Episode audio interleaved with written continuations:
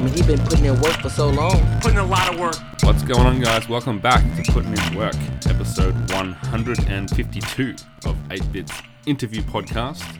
We are powered by Audio Technica, and I'm your host, John O'Peck. Joining me today is a repeat guest. We've been going long enough now that people can come back and have more to say about what they've been working on. And today we've got John Safran, author of a new book, Puff Piece, a deep dive into the tobacco industry, but more specifically, uh, Philip Morris, the cigarette giant corporation responsible for the heat stick uh, and manipulating the English language to squirm in and around the different laws and regulations. There's so much more to talk about with that with John as we get into it. But um, you might remember John from my previous episode talking about his book, Depends What You Mean by Extremist, a few years ago, episode 18. But it's way more likely that you'll remember John from his many endeavors outside of books, including uh, John Safran's Music Jamboree, John Safran versus God, the time that he was crucified in the Philippines, perhaps, or his Triple J radio hosting with Father Bob. There's really not much that I can say about John that you probably shouldn't already know.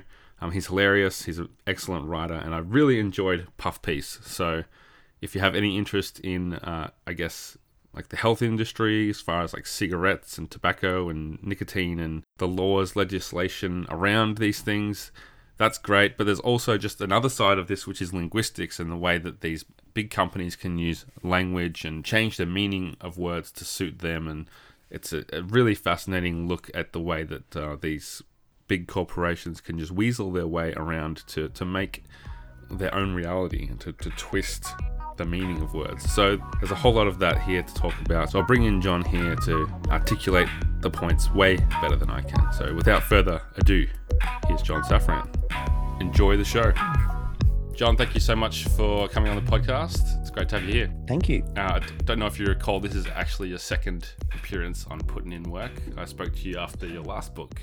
Yeah, I vaguely. I was in an. Was I in an alleyway drunk at the time, or drinking at the very You least? sure were, yes. I can't even remember what we talked about. You know, Well, we talked about extremism because that was uh, the book. the book. Yeah. yeah. But it looks like you're sober this time, at least visually. It seems that everything's above board. Oh, wait, there we go. Cheers. It is lockdown, so Mm. anyway, thank you for coming back. It's um really cool to have you back on and to be able to see you this time and without the Melbourne trams in the background. I might get you to give a quick pitch on the book. Maybe I think you could describe it better than what I could. Well, well, the starting point was uh, the United Nations has a World No Tobacco Day each year Mhm. because they're against cancer. And a couple of World No Tobacco Days ago, Philip Morris, the Marlboro people, the world's largest cigarette company, took out a full page advertisement saying that they were going to shut down as a cigarette company and relaunch as a health enterprise to try to get the 1 billion smokers of the world, including their own customers, Mm. off cigarettes. And I was like, is this true? Like, is this like the fall of the Berlin Wall, the end of apartheid, where there's just a plot twist? Because it's so consequential. Because 52 million people die of everything each year. And out of that, 8 million of those uh, are cigarette related. So, Mm. how wild if this was it. But then I started uh, just doing a bit of snooping, and you wouldn't believe it, but you can't take what the makers of Marlboro cigarettes say on face value all the time. Yes. Sometimes there's a slippery second They're still making cigarettes, right? Uh, yeah, well, that's uh, first of all, they're still making cigarettes as we understand it. But I would say in their little uh, pivot, Mm. they're still making cigarettes on this new product, which they claim isn't a cigarette, is a cigarette. And, and so that's what uh, the book looks into. It's very much a book on words about Yes. how you can really bend the world this way and that just by labeling things and relabeling things this way and that. And uh, I guess we're all familiar with that kind of idea of like, oh, language is very powerful, but I've really hit upon something here, totally new, original reporting here, where where Philip Morris have done like the most incredible life saving. And when I say life saving, obviously I don't mean the people who are inhaling the tar into their lungs via their products. I mean their own company. Yeah. They've uh, saved themselves not through science or uh, or that's rather a secondary thing. Like product redevelopment is a secondary thing. Using science to try to come up with a different version of a cigarette. That's all like a secondary thing. And what the primary thing is, is words. So they just, uh, amazingly, they put out a cigarette and they say it's not a cigarette, it's something else. And they win because, uh, because they won. I don't, even, I don't even have to explain why they won. The backstory was that the European Union, their parliament, uh, said they were going to ban menthol cigarettes. Hmm.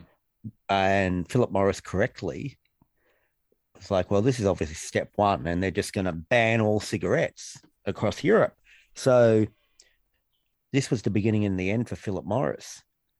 And so the European Parliament said, yep, May the blah 2020, so last year, this morning, everyone wakes up, and from that point on, menthol cigarettes are banned. You're not allowed to uh, sell them. You're not allowed to produce them. So in the lead up to this, Philip Morris said, "Okay, cool, cool, cool, cool, cool, cool, cool, cool, cool. We'll go along with this. No, no, we agree with you. Like we, we should be phased out or whatever." And so they said, "We, we agree. We're not going to manufacture menthol cigarettes anymore in Europe or sell them." Then they said, "Oh, by the way, while we have your attention, we actually have this new product, and uh, God knows it's not a menthol cigarette; it's a menthol heat stick."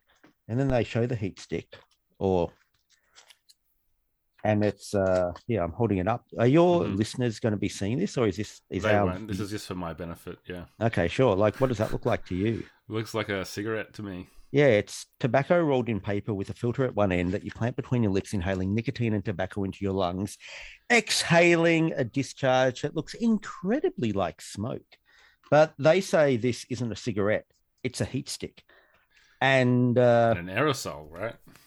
Yeah. And so they and so just to be clear that like this by the way, if you're getting confused by all this, I was thinking that's not my fault, dear listener. That's them. I'm I'm simplifying their efforts to confuse everything. So I'm going to add in another thing here. What we're talking about here isn't a vape. So this isn't about Philip Morris getting into vaping, really, or at least not immediately. This is a product that is not a vape, but which they say also is, is not a cigarette. And why is it not a cigarette? Because they've changed the word. And it's like amazing. So that morning in May 2020, everyone wakes up and menthol cigarettes are banned across Europe. You can't buy them. But menthol heat sticks are allowed. But a menthol heat stick is just a cigarette, but they've just changed the word. So it's like it's this uh, this this book is sort of a look into how you really can change the world Mm. by um, language, right? rebadging things and uh, and evaporate uh, evaporating the meaning out of languages we know it because we live through a time. I bring this up in the book that we're living through a time where like everything's up for grabs. Like, what is truth? What is Mhm. truth? I have my own truth. I get to decide what my own truth is. It's like, okay, fine. That might work fine if you're just doing that on a like a small scale level, uh, in a contained way. Yeah. But Philip Morris have well and truly jumped on the uh well, what is truth bandwagon. You know that annoying kid in first year uni in philosophy who's like, oh, what is a chair? what is a chair? You know that you just want to strangle him, or why am I saying student? That's a philosophy teacher. Yeah. Like, oh, there's no truth. Like, is that a chair? Is that not a? Ugh. What is a chair? Well, Philip Morris, if he uh, has taken is got all the annoying aspects of that, but applied it to something that's going to go on and uh, affect the healths of millions and millions and millions, millions of people by saying, well, well, what is a cigarette?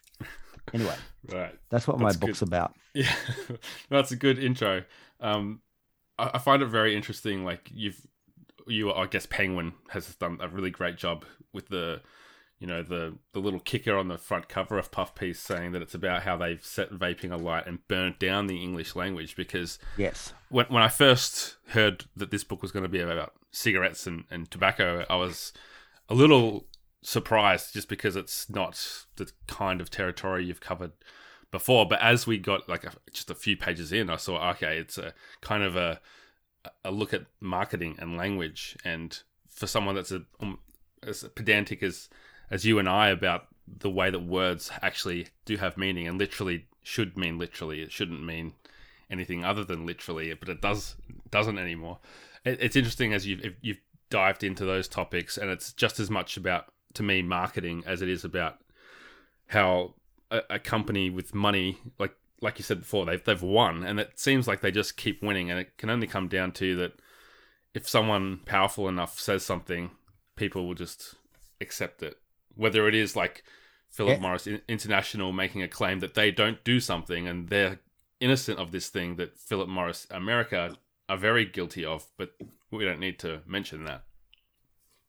Yeah, I mean, it, it even got even deeper and more precise in uh, being about marketing and even about language. It, it really, for me, the, I mean, it is about all those things, but for me, the thing is just the power of rewording things and and the power of leveraging that we're living through a time where everything's up for grabs and yeah and what is truth? And everyone has their own truth.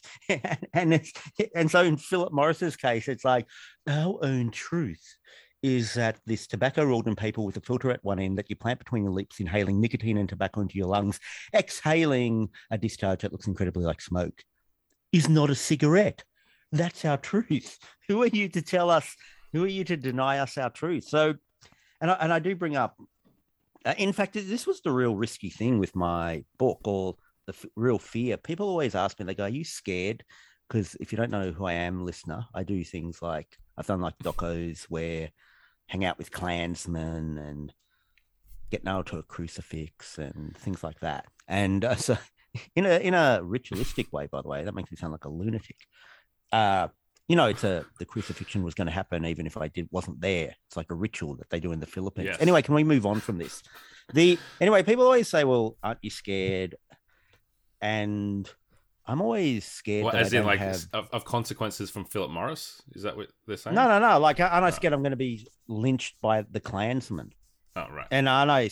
And you know, like, aren't I, aren't I scared I'm going to get beaten up? Aren't I scared I'm going to rip off the crucifix and my hands are still going to be there on the crucifix and there's my body handless lying on the ground? Like, aren't I scared of that?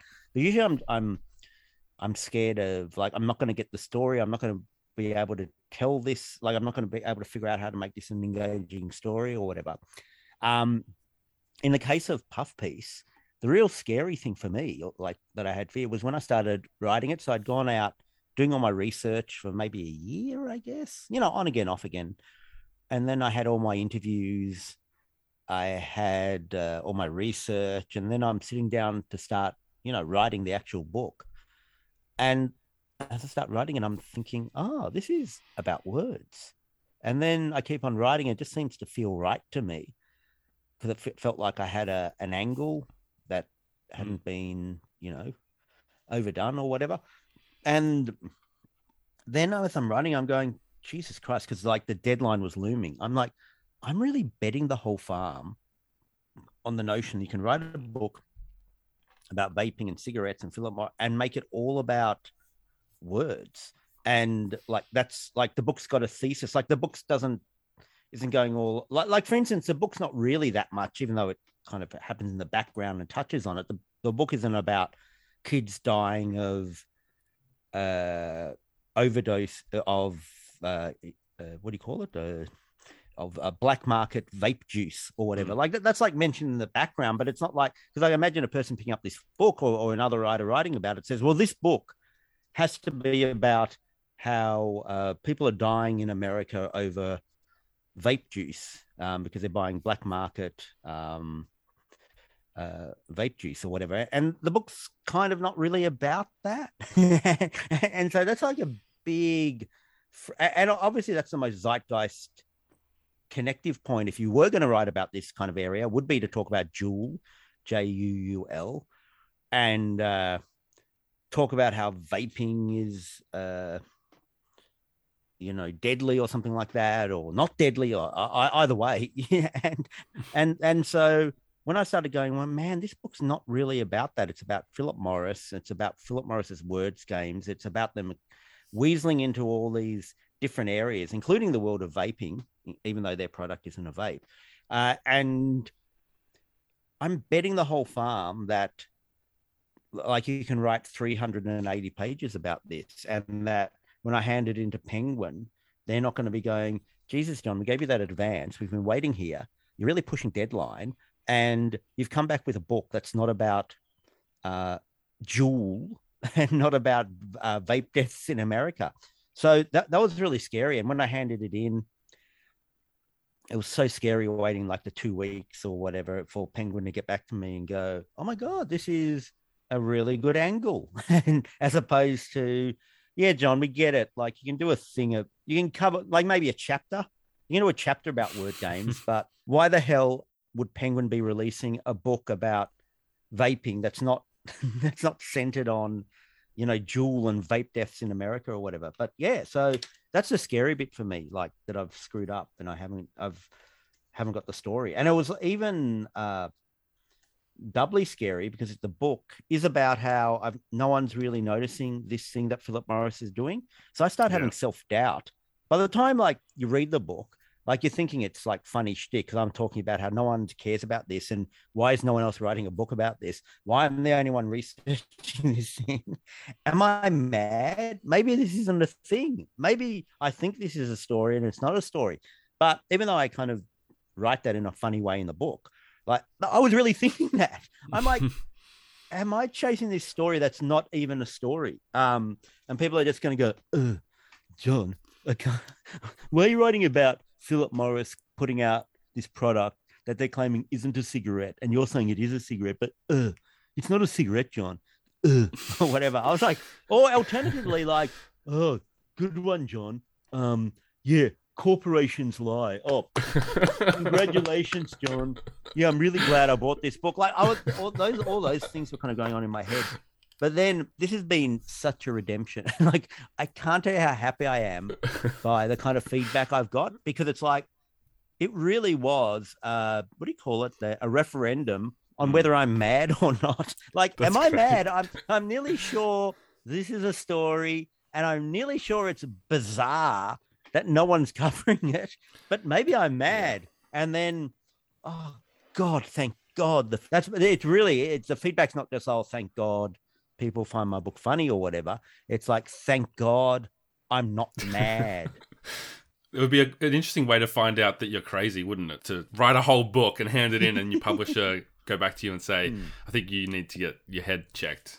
I know. I mean, the, the difference between this and my previous books, I think, I think for the better, because I actually, I, I actually like listen to criticism, but what I do is I is I try to read between the lines. So, for instance, I, I figure out if someone's criticizing, I try to figure out whether they're coming from a good place or whatever, or whether they're just mm. out to get me or something. But then parking that to one side, I try to kind of understand because often, like even people on your side, for instance, even like editors, and I'm not talking just for my book editors, but my TV show or whatever, like they'll be feeling like something's not working or that's not right and they can't quite express it or whatever but then it's like no hang on they're onto something like because this person's not against me and this person is feeling there's something lumpy or something like that and so i should try to figure out what actually they're getting at even if they can't if it, like yeah but, mm. i mean we, we can all do this it's like we watch a film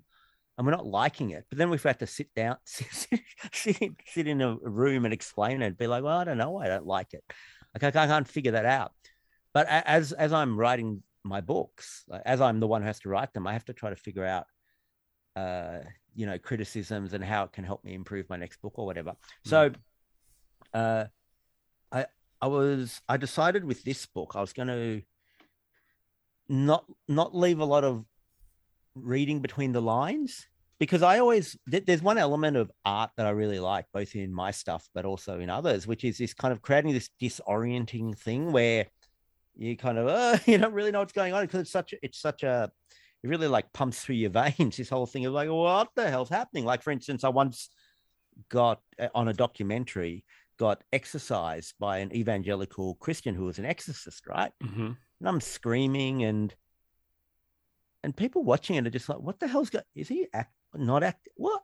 And they were all waiting for this bit where at the end, like I explain it all, and I don't. And that was my artistic intention. Once I saw the footage, I just go, well, it kind of plays in with how, like, the world's crazy and everything around spirituality is like, Mm. how do you prove it and what's true and what is it anyway. But regardless, I really loved how, like, I didn't explain things. I did the opposite. it's sort of like, like it throws people around, and if I would have explained things, it would have just sucked the energy out of it all.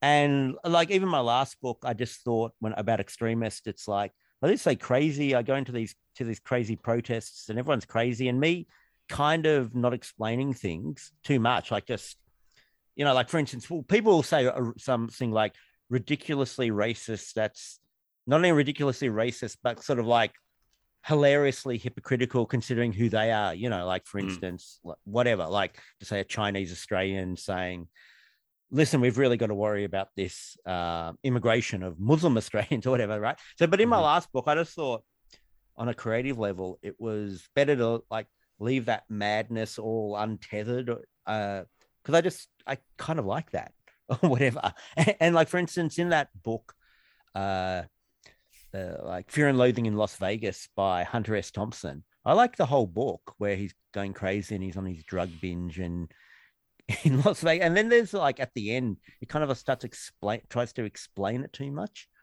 or something, Right. or tries to tie it back into. And I'm like, well, I wish that bit wasn't in the book. Anyway, so I always thought this is going somewhere. I always thought I, I just would always want to be the disorienting guy because, and also I thought I'm quite good at doing that in my art, and which is not nothing. Like most people, you know, like to, to have like viewers or readers kind of like, whoa, and and kind of affected but confused is sort of like is something a lot of people would like to do and they wouldn't be able to do it right. But for this book, I decided I'm not going to. It's Philip Morris is trying to do exactly that. So I'm going to mm-hmm. I'm going to try to tether things back down because um, this is so confusing, even when explained well. So, my God, how confusing is this going to be if it's not explained well? So, this book, there's a lot more of me tethering things down, and because I think this this is one of those stories that because no one's covered it before that when told straight, not straight, but when, but when, when told with clarity, is still totally bizarre. So you know what I mean? So so if like me talking about how they've they're launching a cigarette and just claiming it's not a cigarette, like it's that's a lot more strange and fascinating if I really kind of hold the reader's hand and go, this is what's going on, and it it, it doesn't lose its bizarreness and fascination by me kind of doubling down on trying to explain what's going on and um so, so I, I read this uh this dude on who'd written a little review on Audible about my book. And I hadn't thought about this before, but he said, he goes, I usually in John's work, he's off doing crazy stunts. But in Mhm. this, Philip Morris is off doing all these crazy stunts. yeah. And so that maybe that I was like, I haven't thought I had to like tether things down because yeah, Philip Morris is being the John Safran of multinational companies trying to give you leukemia. Yeah, it's funny you, you said before about how I guess the, the obvious fact that yes, corporations are evil or whatever, but the the goal that they've got, like the stones they've got to. Hmm, have I lost you? No, I can hear you. Can you hear, Oh. hear me? The oh, the video just froze. Sorry. Um, the, the Stones they've got to paint themselves as like a tech company and like as this health industry leader that's, you know, um, I guess trying to save the world from from cigarettes that they're Oh. still making. You know, like that's insane, and and that needs to be pointed out. And you did a really great job with that.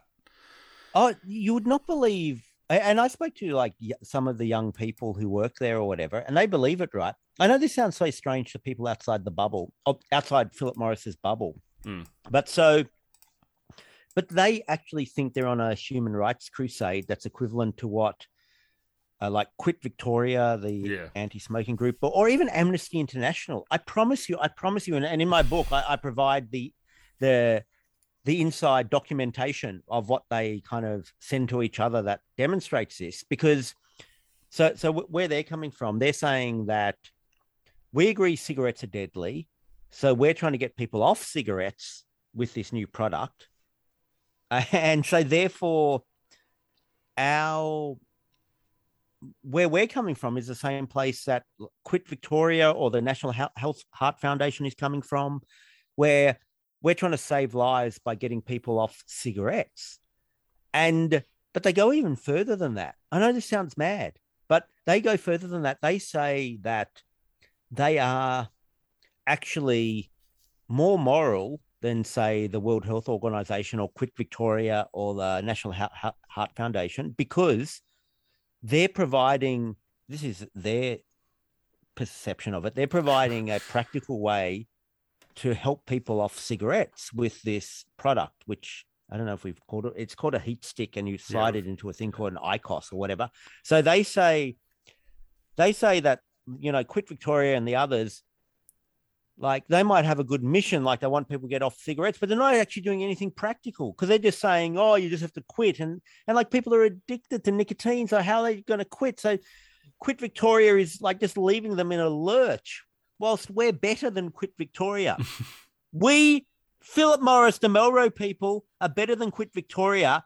Not only better, but better in getting people off cigarettes because we're providing this practical way to do it. That's not just leaving people addicted to nicotine and tobacco Mm. in a lurch. And they're so good at it that I bet you me, even though I'm delivering that with a sarcastic voice, and you know my intention is to try to like tell you, my God, that's manipulative rhetoric. I bet you for some of you that was like, well, hang on. That actually sounds like a good argument. like, I, I bet you like it, that, that's how clever they are with their little tangly way of doing things that even me with my sarcastic voice, the guy who just wrote the book trying to debunk all this, when I put it that way, their argument, I bet you there's people who are like, yeah, okay, well, you, John, yeah. Why are you such a jerk, John? What? Do you want people to die of cigarettes? You're nearly as unethical and evil as Quit Victoria. anyway, Yeah. so, and then, so in house in the, at Philip Morris, they see this as a, a campaign. It's just, it's crazy. It's, Hmm. uh, but it's like fascinating too. So they think, so but, but, but- because they were having trouble uh, recruiting people, people didn't want to work for Philip Morris because it's too much of a stigma. So, how ingenious is this? So they're they're saying that this product that I contend is a cigarette. They're saying it's not a cigarette. So they're saying that because they have this one item, this flagship product that isn't a cigarette, according to them, that therefore they're no longer a cigarette company. They're a company that's trying to get people off cigarettes. And therefore, as such, when you recruit people, you can say to them, listen, you're not joining a cigarette company. You're joining a company that's trying to get people off cigarettes. It's trying to end cigarette smoking. And therefore, they can get people who otherwise wouldn't want to join a cigarette company because of the stigma. Oh, and by the way, as a side point, they still are selling just shy of 1 trillion old fashioned conventional cigarettes a year. So even on that level, they're not getting off Yeah. cigarettes. But so just just to be clear, like they're still tr- pushing, pushing, pushing cigarettes wherever they can. But there's markets that either because of the law, like in Europe, as we're discussing, or just social stigma, where you know it's just not considered acceptable anymore. This, that's where they're pushing this new product that's called a heat stick that you slide into an IQOS, and uh, so they're still definitely they're definitely in the c- cigarette business still, uh, uh, even on on their own terms. Blah. Please stop me if everything gets too confusing because it's not my fault. I'm trying to good. unconfuse things, but they're I've- just. you I've know, read you the- know how good I've read the book, so I feel like I've got a decent understanding. But do, do you know how brilliant they are at misdirection? Is their whole launch is launching the product that isn't the product you should be thinking about. So they've got, um, as you'll know, this is uh, I'm holding this up. It's it's called the IQOS, hmm and it, it looks like an astronaut's pen. It's really cool. Like it looks like something Yeah. like a fashion model could have or something.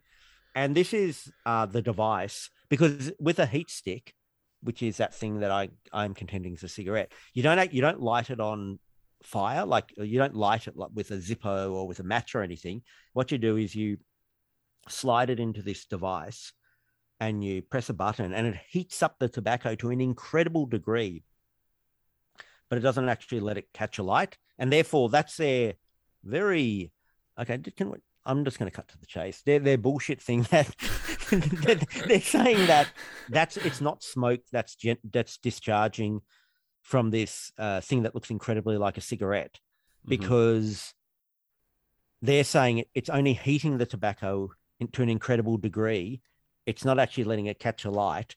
And because it doesn't catch a light, it's not combusting. And they're saying you need combustion for smoke to generate.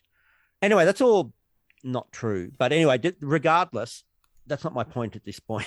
my point at this point is that that they're promoting the IQOS. So that's it, that's this metallic looking device that heats up the heat stick, right? And they don't talk about the heat stick.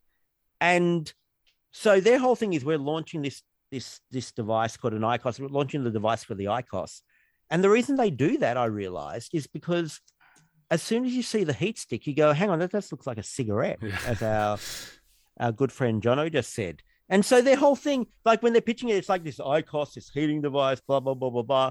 And then they they even say uh in their promotional material, they is this heating device, blah, blah, blah, blah, blah, and they go, and you put a tobacco unit. They call it a tobacco unit or something. Like, and it's just like so 99.999% of the promotion is about this metallic looking thing. And then they just go, this tobacco unit. And but the tobacco unit, that's the thing. So that's the thing that's relevant because that's the thing that's either going to give you cancer or not give you cancer, depending. So, how ingenious is they've launched this heat stick by launching, you know, launching the heating device that heats up the heat stick to distract you looking at the heat stick. It really is the equivalent of like if, in some ways, of if talking talking about the IQOS as opposed to the heat stick is like talking about the plug that you plug the iPhone into the wall as opposed Yeah. to talking about the iPhone. So it, it, it's so brilliant. I really respect them for You've become messing a, with my um, head so much. You've become a an anti Philip Morris evangelist with the amount of passion that you're you're throwing at us now, John. Is this something that you're going to have to turn off once the promotion for the book ends and you start working on something else, or is this just who you are now? Oh, do you think I'm sounding like a bit like a finger wagging, like uh, what do you call them? Like a uh, uh, what are those people against alcohol and stuff like that? Um, What's that word I'm looking doctors? for? No, not doctors. No, more like I'm like some wh- whiny, finger wagging, judging person who's No. like, oh, you can't. I don't think Hope that not. at all. I, I think I- that you've, even- re- I'm you've researched this so much that, and and this comes back to I think this this theme that runs throughout the whole book, which is, am I the only one that can see what's happening here? I feel like I'm Mm. taking crazy pills, and it, it reminds me of like the, those that genre of movie, like the thrillers, where like no one believes them that something's happening. Like whether it's like the fugitive, like I, it was the man with one arm, or like the the, the Terminator Two, where Sarah Connor's saying like you know there was a robot from the future and no one believes you no one can see how crazy it is Oh yeah, definitely, definitely. That's why I, I was. I think this book more than anything is the case for me, because I I I uncover things here. It's totally original reporting, like that other, and but in some ways I can only uncover it because of who I am, and like like for instance, that works a couple of ways. Like for instance, uh, I buy shares in Philip Morris International because I don't care. like like I'm I'm like attracted to the idea of like and, and, if I was a journalist for Four Corners or the ABC, I couldn't do that. And but this is just like not only do I do it? But I'm like in some like messed up way attracted to the idea of doing it because I know it's problematic. Yeah. But I'm a storyteller, not an ethicist. And so the storytelling, I, think this is really the case for me and the case for storytelling because my instinct as a storyteller is that, my God, if I buy shares in Philip Morris International, that creates such a problem. Like suddenly, Mm. like, have I done the right thing? And how can I report on this if I bought shares and blah, blah, blah, blah, blah. It works so well, yeah. It works into there's so much ethics that you're talking like there's so much about this book that's about ethics and is okay to work for them. It's okay to make the paper that they use in their cigarettes, you know. Yeah, and and, and because because I'm a storyteller, not a journalist or a, what do you call it, an activist. hmm So I'm attracted to all these contradictions. I, I go to, therefore, I buy the shares in Philip Morris International because I buy the shares in Philip Morris International. I get access to things that I wouldn't be get access to. Like I get to go on the financial calls, uh, the quarterly financial call, calls, conference calls that you're only allowed if you're an investor. Then when I meet people from Philip Morris, it throws a bit of weird static in that because they're like, well, hang on, he's an investor, so maybe he's on our side, and that, that lowers their guard. So and all this only happens because I'm a storyteller attracted to contradictions, including the contradiction of me buying shares in Philip Morris. And and so Do you still have the shares? yeah, I do. But I, I've got to be honest. The main reason I've got the, still got the shares is because I don't know how to easily not have them. Uh, it was that, I, this is like glossed over in the book because it was just too boring or whatever. But it was actually quite complicated to buy, at least for my stupid humanities student head, to, to buy these shares in Philip Morris because they're not on the Australian Stock Exchange. Right. So uh, anyway, this, uh, it's so tedious. Even even even trying to explain to you why it's tedious. But like my dad, I had I had to talk to my dad, and then I had to meet up with this a friend of mine who knew about investing and stuff, and I was like faxing paperwork to the National Australia Bank and stuff. It, it it wasn't in this world where you just think, oh, I, I you know, just I'm just going to push that button on PayPal that's on the screen. Like the world we've been conditioned to, where everything's easy. yeah. Jesus Christ, this wasn't easy. But um, but yeah, that's okay. But so that's the main reason I've still got them is that Sure. uh, I wouldn't know. I really, I'd have to put in quite a big, a big effort to get rid of them, and uh, yeah, They're probably going up anyway. I'm actually trying to find this word I'm looking for because I know I have it in the book. Uh, here we go. When, once I see it, wowser. That's the word I'm looking for. So, do you think I'm a wowser because of my book? I don't know what a wowser is. A wowser. Um, Have you defined it? wowser is just like a like during like prohibition times, Oh, someone who's wagging their finger saying, "Oh, you shouldn't drink any moonshine or alcohol." no. I think that you're, But um, you've, yeah, uh, I think you've, I've cotton, noticed you've that- cottoned on to their slippery ways, and you just want people to know about it and not let them get away with it. Mm. I feel it feels like the message of the book is. I mean, I don't know if there is a message, and you spoke before about how hard it is to end these things when you've put so much research into it. But like the, the thing that I took away from it is that we all kind of have to hold them accountable and not get suckered into the, you know, the the spiel that they they try to pump out there about them being some kind of health conscious, like sponsoring health forums and all this kind of stuff. You know, is that the message? No, I think I think the message is the power of words, and just we've got to be careful that powerful people don't bend reality a new way. Like we, we don't have to just go along to with powerful people redefining words and meaning Mm. because it is. I, I mean, in a more general sense, like when I when I grew up, this was a discussion point around things like war because I think either the first or the second Iraq war, maybe the first one even, and that's when people started noticing, oh, the, the government's saying um, collateral damage and the collat- and they're saying friendly fire, and they're using all these new terms that really distract you from, oh, there's some dude lying there in the sand and he's dead and there's his skin's uh, ripped open by by some weaponry or whatever so Mm.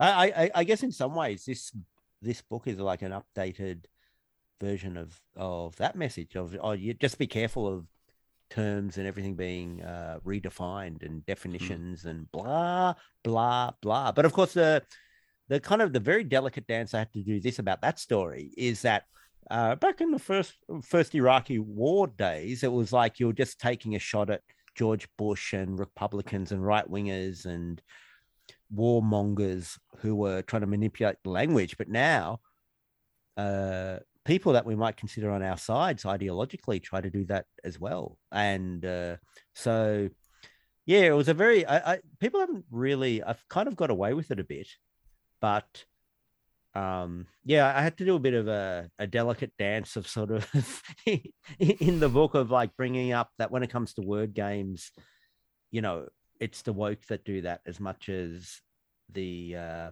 right-wing republicans and how do i bring that up without making this book sound like i've got some agenda you know like Yeah. like i'm in the culture war and i am jordan peterson and i am going to but but so it was like a very delicate dance because it was like how can i not bring that up as in in 2021 that all sides play word games and uh so i was i was very careful because Yeah. i didn't want to, i didn't want to become this distraction Sure. So the one of the interesting things about like I guess the way that you write, like it's a very comedic slant where you're not like it's a good trying to balance the research with the anecdotes and your own self reflections and and you know finding symbolism in things like pissing on yourself at the urinal or whatever. But I, I've enjoyed the the humor that you get from. I guess the more meta presentation of like your writing process and your inner monologue Yeah. of like trying to sound like a proper writer and Yeah. that that factors into even like the way that you um, agonize over whether to report on something that was asked to be kept off the record. So I'm interested in, I guess, the fallout from that as well as just the process in general. Like, Okay, the- well, you, you went to you went to print with this thing that you were asked not to go to print with, and it was someone who was, I guess, a friend. Are, are they still a friend? Yeah. Yeah. I did uh, to cut to the chase a bit so people don't think I'm a jerk who aren't going to write the book. I mean, we are talking about someone who was like the general manager of a vaping company. you know what I mean? So it wasn't like I was, you know, that I mean, and I bring that up in the, in the book, all the contradictions of, and and also Yeah. it was totally journalistically valid and all that stuff like that. Mhm. But anyway, regardless, th- but you do touch on something interesting was that once COVID hit, uh, because for my all my writing, like the the reader once is going along on my story, and I can't tell you how things just don't make any sense in my books as soon as I'm absent. So, in, in ways that you wouldn't even think. So, for instance, there's a chapter where I, I'm on I'm over the phone talking to this dude from Western Australia who got busted by the the the Western Australian health authorities for selling vapes or whatever, right? Mhm. And he's got like the most fascinating story. And I thought, oh, maybe I can do something here as a writer where like we just have a, a chapter and it's his story and I tell it in an interesting way and and I'm not there or whatever. And it just doesn't work. And I was like, um, and, it, and it's not like I'm saying that. It's like my editor at Penguin Random House is like, John, you have to like there just can't be a I can't be a thing where I'm not present because it's just bizarre. Like it doesn't make sense when, when when you're reading it as a reader. like a third person versus first person. Yeah. And so, anyway, with that in mind, when COVID hit, it was like, hang on, like people really like my stuff because I'm always out there in the world, getting fresh air on my face, getting dirt under my fingernails, and like- and that's and especially now in uh in the present day where there's so much writing that's just people sitting on their laptop talking about that they read something on Twitter. Like like Mhm. ninety eight percent of drama journalism these days is like like racist attack on blah blah blah blah blah. And it's like, oh my god, what's happened? Have they have they hung out with a Ku Klux Klan guy, guy in Mississippi like I John Safran did? Did they? What did they do? What did They they, they get for drunk? yeah? they just did did a they get search on drunk? Twitter. I know. Did they get drunk at a pub in Bendigo uh, with white nationalists like I did? John, no, and you just find out that it's like their entire like trying to create some drama with their journalism is like, and uh, then I saw on Twitter, da, da, da. and I'm like, so I, I really feel like, okay, my brand and my angle uh, that I have against other is like I just go out there and like I, I just Mhm. find it like I, I just wouldn't do something like that. You know what I mean? Like like it just seems like no one wants that from me. No one wants like, oh my god, John, were you were you traumatized when you lay in bed with your laptop on your stomach and you search for your name? And then then there was some guy with a Pepe avatar, and he said, Hey Jew, what's up? Jew, like no one, no one, no, one wants that. They want me to be in the freaking forest with the Yeah. Klansmen, which I plan to do anyway. So anyway, so when they're like COVID, just really hampered me and was like, I'm stuck in my goddamn flat, and that that really uh, made me have to be lateral and start thinking of like, what are sort of like uh, entertaining and funny and saffrany ways of um uh, of r- writing at this in my style when I am actually restricted Hmm. from leaving my flat. And, and thank God I'd already got so much um, info. Like I'd already gone to New Zealand and got some great stuff there. I'd already interviewed lots of people in the real world. I'd already gone to shisha bars I'd already got smashed or whatever here and there in the real world. So then it was like I, I really had to start writing about the process of writing Yeah. um, because that really grounded that really kind of like grounded it for like the reader that I, I'm still with John. So John's at his keyboard, but I'm still with him, and I'm still I'm still like strangely I'm seeing things through his eyes of him on his keyboard writing this very page that I'm seeing now. And actually, in the first draft, there was way more of that kind of meta stuff, but then the uh, uh, the editor quite correctly just said he he kind of took it out whenever there was um, I've got a friend. Let, let me go back. I've got a, I've got a friend who says to me, "Meta isn't always better." And so, meta, dear listener, that's when, uh, and everyone lo- like first year film students love this, as as I do. Like this is I always do this, and it, it's it's kind of like where you step out of, like you writing the book becomes part of the book, Mm. or you shooting the film becomes part of the film, or or, or that kind of thing.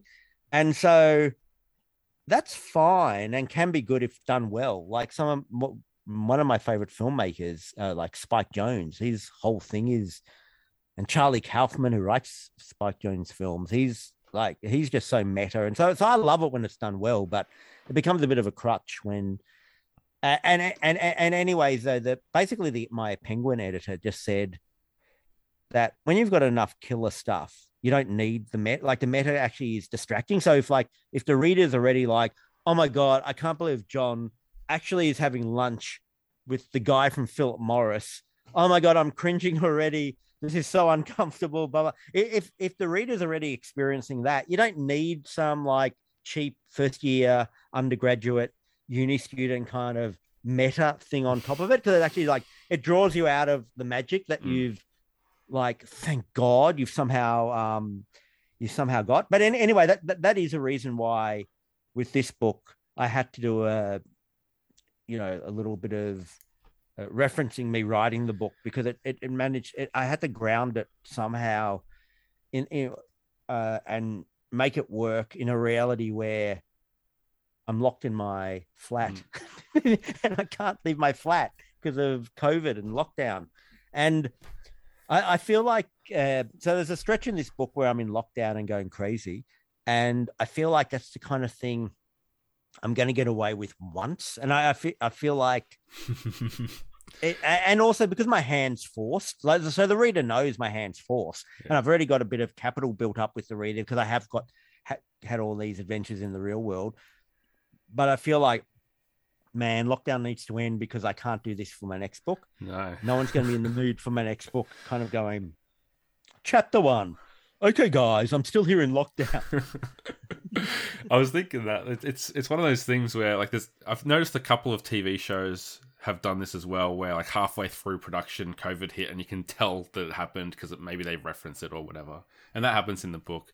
But I was just thinking like ninety percent of John's stories are this guy came up to me at this party, or it's you hanging out with some religion, or you hanging out with some religious leader. And those are two things that just can't happen. So you're gonna have to take a bit of a break, I think, before you write your next one. Yeah, I reckon this book only works because I've got capital in the bank at the start of like, like where where like I have actually gone into the real world. So there's things, for instance, Yeah. at the end near the end of the book where I'm online on like a Zoom conference with Philip Morris over their science. And I think that works. And ironically, it's stuff I probably couldn't have got if so so be, Yeah, be- true. because of COVID, Philip Morris were forced to do these conferences online that otherwise they would have done it and uh, you know overseas which i mightn't have ever got to so i got to go to these online conferences but having said that like yeah trying to make them dynamic as a storyteller was uh not i mean not in a bad way but yeah i, I just have to be careful because it's like it's it's pretty undynamic Mm. like i'm on my laptop and i googled my name and a guy with a Pepe, a guy with a Pepe avatar said, "Hey Jew," and like people reading it going, "Yes, great, Don. This is like what a, what a great sequel to you being chased around a forest in Mississippi by a Klansman. You in your bed, you in your bedroom, being being vaguely annoyed, being Yeah. vaguely trolled by someone with a Pepe avatar." Yeah, it's like that that movie searching where the whole thing is like done on computers, like Zoom calls and FaceTime, and it, it's like uh, investigative journalists are going to have to adapt to the to remote investigation as well. I think uh, we're running out of time, so I'm going to r- run through some questions that you can answer. Like maybe you can try and do quick questions. Uh, sorry, quick answers. Uh, just rapid fire. Where does cigarette companies rate in the pantheon of evil industries? Are they right at the top, or are they second to Well, I Illuminati? guess up until Philip Morris is pulling this stunt, their new one, you could say, well, people know. They're, they're all reported on. And Mhm. so up until they pulled this stunt, I would have put them further down. But now that they're being jerks about it, they're number one. Number Philip one. Morris, number one. That's good for the book. Um, why do smokers litter so much, John? Is there anything in all your understanding of Uh, cigarette and tobacco industry? Is that true? I, I read that sixty-five percent of um, cigarettes get littered, or something crazy like that. I think it's because the kind of people who smoke are the type of people who are like existentialist Ah. artists who who just have a lot of misery and nihilism and so Mm. they're like there's nothing to this world there's nothing to life It doesn't. what matter. is Yeah. truth whatever so therefore as part of that whilst they're going around um, being existentialist artists uh thinking about nihilism that's where they, that's how they just flick their litter because it's like you know what what is a penguin that might ha- you know be choked by, that cigarette butt? Like really? Is there actually a penguin there? What is a penguin? So yeah, yeah that's the reason why. Philip Morris probably told them that there's no penguin. Yes Cool. So, put, being put in work as the the title of the podcast, I'm interested. What was the hardest part of writing this book? Whether it was the research or the actual construction part of of this. Well, it was all challenging, uh, but what was the hardest part? I mean, it's all hard, but not hard in a bad way. And I'm not like complaining or whatever. Like that's what's kind of intellectually stimulating. I'm, I'm sure a lot of Hmm. people would like to be able to have a job where it's hard in the way. My job's hard in a good way because it's Right. sort of it's stimulating. It means my like my brain's alive, it has to be alive or whatever.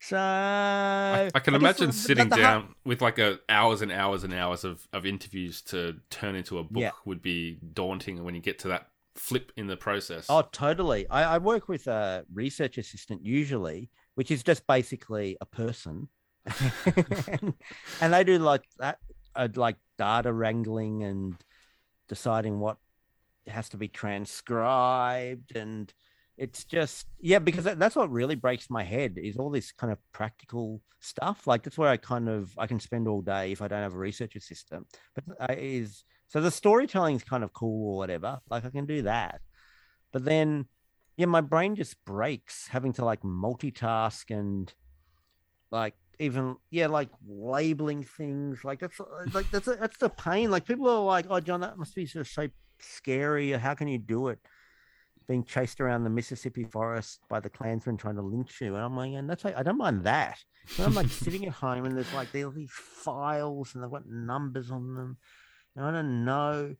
I don't know where that thing is that I said, which I kind of think might be good for this chapter, except I can't find it because all I've got is a thousand files with numbers. This is so that's why I get really like miserable and I hmm. start mm. reminiscing about the fun time of being chased around the Mississippi forest by the Klansmen trying to lynch me. Yeah, perfect. It is the it is the process that's trying to lynch me.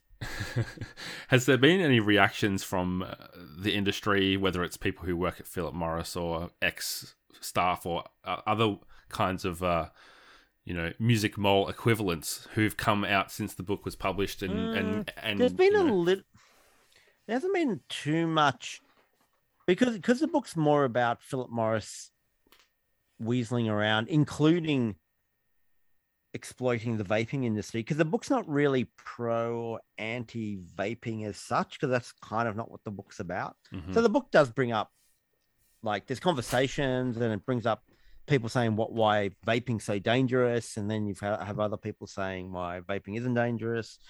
But that's like really not what the book's about. It's sure. way more about Philip Morris trying to exploit that space, including the vaping space. So there have been vapors that are kind of later. They like the book because the book, for me to talk about this new Philip Morris product, I've had to like really explain like why this new Philip Morris product isn't a vape, and also why a cigarette isn't a vape. So I haven't really got too much backlash from vapors. And I, there's there's been a couple of vapors, or one one in particular, a vaping advocate who's just like on automatic pilot. So where it's like, oh, uh, John's written a book about uh, this, and it's about vaping. So I'm gonna be like, um, he's anti-vaping. Anyway, it's just he's just kind of like gone on automatic pilot, as mm. in like he's so used to people criticizing vaping. Right. So there was that. But nothing that you wish you could add into the book. I'm trying to think. There, there was one thing which I could not figure out whether to put in the book or not, which was because I couldn't find any. Because part of the book is it's about Philip Morris. It's not even about big tobacco. And again, that was like a storytelling technique where it's like when you're a, a little guy on an adventure, you've got to have a dragon and so my dragon was Philip Morris. And like, like I, for instance, I spoke to other tobacco companies and people who worked at other tobacco companies. But when I started writing it up, just like didn't work from a storytelling. Mm. It's like, no, there's just something kind of cool about my mono obsession with, with Philip Morris, and which doesn't sort of, and for some reason it just did not work as soon as like, like it didn't seem emotionally true or something. Um, where as soon as it was like, uh, also, I don't like British American tobacco or Imperial brands. It just seemed like what? Uh, like I can't tell you. It was just strange. It just didn't make emotional sense. So that all had to be on the cutting room floor. Anyway, sure. I did find out this thing where uh, they there used to be ads in the middle of some books. Like cigarette companies would buy ads in books or whatever. And I was thinking, it was kind of like a bit too late down the path from production. I was going, oh, should I um that would be kind of cool if my book had like these ads, like reprints of these cigarette ads that used to be in some books or whatever. But I could never so I was kind of like when the book was printed, I was like, damn, should I push for that or whatever? But then I could never find any actual Philip Morris ones. There were just like there were cigarette ads, but they were never they were always like some other company. So I'm just thinking Nah, it couldn't have been. Right. So I wish I, I wish Philip Morris had done ads in books, and I wish I'd then reproduced those in my book. But at least you've um, got the tracksuit. Yes, I've got the tracksuit. Yeah. Was that hard to find? The yeah, I bought all these Philip Morris like Marlboro merch because I thought it'd be cool for the photo shoots, and then classic me being too clever by halves. Uh, apparently, it's against the law for newspapers to publish photos of me promoting Philip Morris. That's such a Safran thing That's awesome. that I've written this whole book with this like original research into Philip Morris. Yet somehow the first trouble I get into is promoting Philip Morris. And uh, I secretly like that. I, I really feel like Sappho, you didn't sell out, did you? Like that's such a Safran dilemma to get into, yeah. like getting in trouble for promoting Philip Morris in your book that's against Philip Morris. but um, That's great. Okay, yes. two two more questions, then I'll let you go. This one has nothing to do with Philip Morris, but it's not every day that I can talk to John Safran about this. So your last book was about extremists, and something I've noticed Yeah. throughout COVID. You know, I work in healthcare, and it's just fascinates me that this. Uh, this anti-vax and this anti like lockdown kinds of these sentiments seem to be coming from the extremes on both sides and how that like you've got the the, the left wing hippie who's like no i don't want the i don't want to put this impure thing into my body. And then you've got the the right wing you know protesters saying like the government can't tell me what to do. So do you find that interesting that they have this intersection or is that actually pretty common for extremism Well, uh, the, the weird thing to me is this stuff that used to be so fringe, like people wouldn't know about it or think about it in the mainstream, just becoming really the mainstream. So I remember the the whole irony of um, like years ago when I was looking at extremists, when most people weren't, of you have these people on the far right and they're environmentalists, and, and because they believe in the purity of the land and things like that, and so the fact that that's now kind of burst into the mainstream and people are becoming aware of that, yeah, it's just wild. But it's it's not only the, the, the extreme right. I don't think it's just oh they don't think the government should be involved in their lives. I think it is. There is a thing on the in fascism where it's like you you don't like impurities. Um, you know, Hitler. So, sorry to bring bring up Hitler. you know, like like the Nazis were like we we don't want impurities and that's why you have to worry about the Jews because they're dirty. And yeah, I mean, I guess people who are like anti-black, they're also like, oh, black people are dirty and we're pure. And so you have like like this thing with fascism with cleanliness and purity is like a well-established thing. So yeah, you would have people on the far right who are like worried about keeping things pure and clean. And yeah, like and Hitler was into environmentalism which just goes to show Greenpeace are Nazi. No, that's a joke.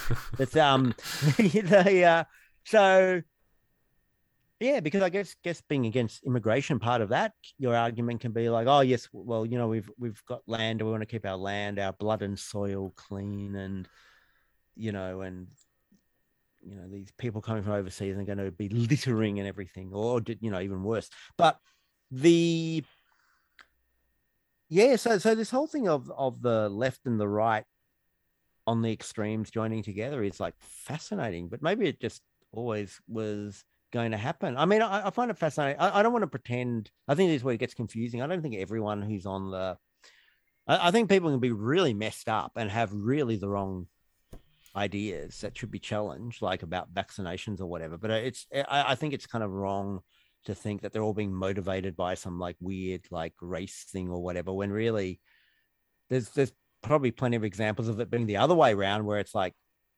people with screwed up views on race seeing this as a situation they can exploit. So you have people worried about um, the government getting in their life or they're worried and it's like fair enough they're worried about their businesses shutting down um or they're scared of like the things like worries that are on in a context are kind of like fine or whatever. And then you have these uh, people who have very bad intentions, like they don't like Jews or black people or whatever, and they they, they see this space and then they get in there and sort of uh, mess shit up.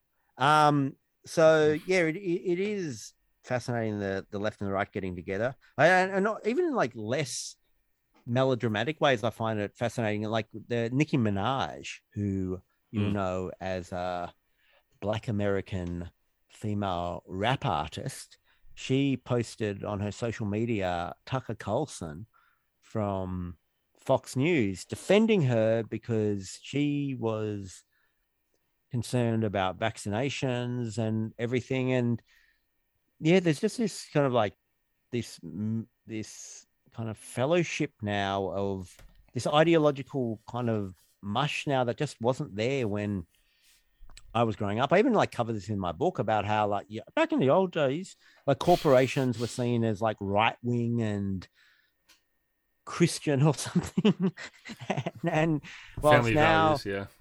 family values, whilst now corporations because you have like Google and Apple and they promote things, you know, which is good or whatever. Like you know, they pro- they're, they're more likely to promote like Black Lives Matter and trans rights and LGBT rights and everything. So therefore, there's like some the weird thing now where like corporations aren't necessarily seen by progressive people as bad. It's like, oh yeah, Amazon, Jeff Bezos from Amazon really stuck it to those, you know, Confederate those in the deep South by refusing to um, set up an Amazon branch there because of their policies on this or that or whatever, their right wing policies. So then it's just become like this weird muddle where it's like you have these the richest companies in the world, and Mm. it's got this veneer of wokeness, and and because of that, you've got lefties who are on the side of these huge corporations, and it's it's all a mess and a muddle.